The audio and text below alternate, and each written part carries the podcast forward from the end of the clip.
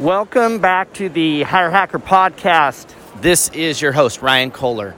And today I'm here at National SHRM, and I'm just got asked a question about employee referral programs creating bias. That is one of, I believe, the default reasons why HR professionals do not drive the employee referral program at their company. And I'm going to debunk that myth right now, or maybe just explain why it is creating the way you're doing it, and that the answer isn't to throw it out, but to do it differently. So stick around and let's dive in.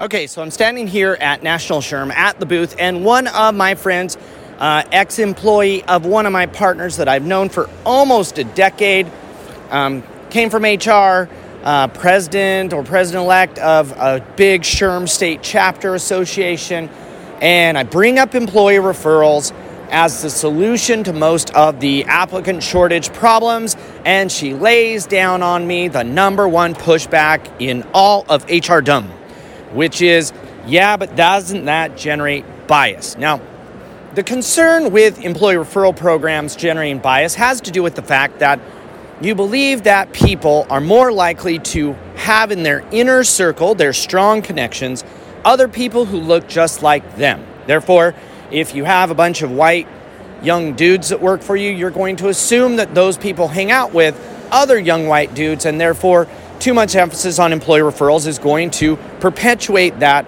um, at the expense of diversity or something like that. Now, I am actually not going to argue with whether that is true or not because in my world, it's immaterial, but let's just assume for a minute it's true and unpack what we're really saying. We're not saying employee referrals generate bias or employee referral programs promote bias. What we're saying is that employee referral programs that are focused solely on employees, referring their best friend, strong connection, inner circles, are most likely to replicate the race, gender, vets, disabled status, of what we currently have. But my argument isn't that that's not true. My argument is that that setup, the concept of focusing on employees as recruiters who are bringing only their strongest, most trusted, closest connections, is the wrong approach anyway, regardless of the bias portion. Here is the real solution to employee referrals and the reason why it solves the bias problem. The real solution is not that your employees are recruiters. You aren't paying them enough to be recruiters anyway.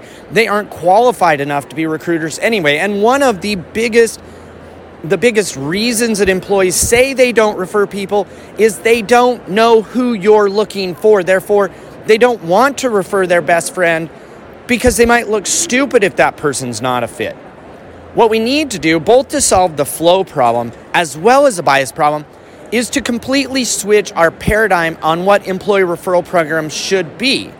Uh, an awesome performing employee referral program, like what I run at my company, that we've seen increase applicant flow to 10 times as much as all of our best clients, is one where the employee is focused on being a job opening sharer.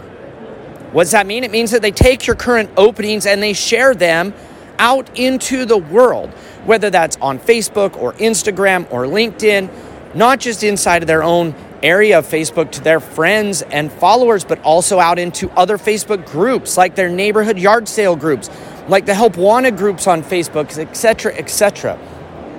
This does two core things right off the bat. Number one, it focuses the employee on an easy action that is a known, meaning they know how to share jobs. It removes all that friction of I need to know what we're looking for, who we're looking for, I need to make sure my friend is a good fit. That's what jobs questions in your applicant tracking system are invented for. That's what your screening process was created for, was to screen and filter out those people. And your job ad should tell all of their friends what you're looking for and and most likely they'll choose to not apply anyway. So this is number 1 focus the employees on sharing the jobs. That is something they can do. That is something that is low friction. It's something that's easy for them to do, and it will spread your message out into the world. Number two, what it does from a bias standpoint is at this point you're now saturating your target area geographically with your ads coming from your employees. Therefore, if that setup would create bias or lead to bias, then so would Indeed or ZipRecruiter or pretty much anywhere else because it isn't a specific sniper approach. It is a shotgun. It's like each employee has a megaphone to throw it out there. Now, number three is where you get kind of, we'll call this the turbo boost or the, the extra bump from employee referrals. Employees sharing a job are more effective at generating applicants than HR sharing the job because of our own human bias. So, if we want to talk about bias, let's talk about the real bias. The bias we have as consumers in America is a lack of trust for the company who is promoting their product to us. It's a lack of trust. So when a company tells us their hamburger is good, we do not give that as much credibility as we do as when our friend tells us that hamburger is good. How does that translate into hiring? Well, when you and HR or the company pushes your job ad out there into the world, it's the same as the burger company telling you their burger's good. While, yes, you do read the information, us as consumers are suspect of that information. But when an employee shares your job, they add to it a level of credibility that is utterly impossible for you to create yourself as the HR person. Because there's no way for you to add that same credibility that an employee, a line level employee, a manager adds to it by them stamping their name on the job ad that you wrote and saying this is true. They're saying this is a good company and a good place to work. They're saying, unless they're completely sadistic, that they want you to come work there because they like working there, right? They're not doing misery loves company. They're literally saying this is an awesome place to work and adding a level of credibility. And that is why the referrals that you get from there are such high quality.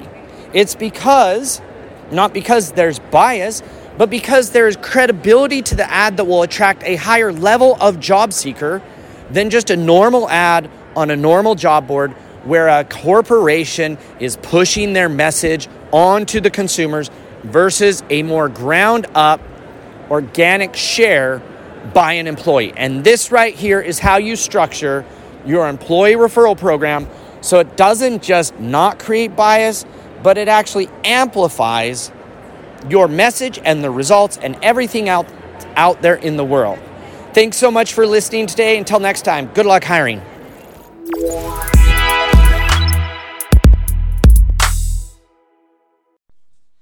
Thanks so much for listening to today's episode of the 90 Days of Sourcing uh, podcast, mini series, whatever you want to call it. Super excited for you to be along this ride and along this journey with us. Um, as you are are listening to this, please be sure to subscribe to the podcast um, and and watch for new episodes coming out in your email or from the podcast system or, or however you consume our content.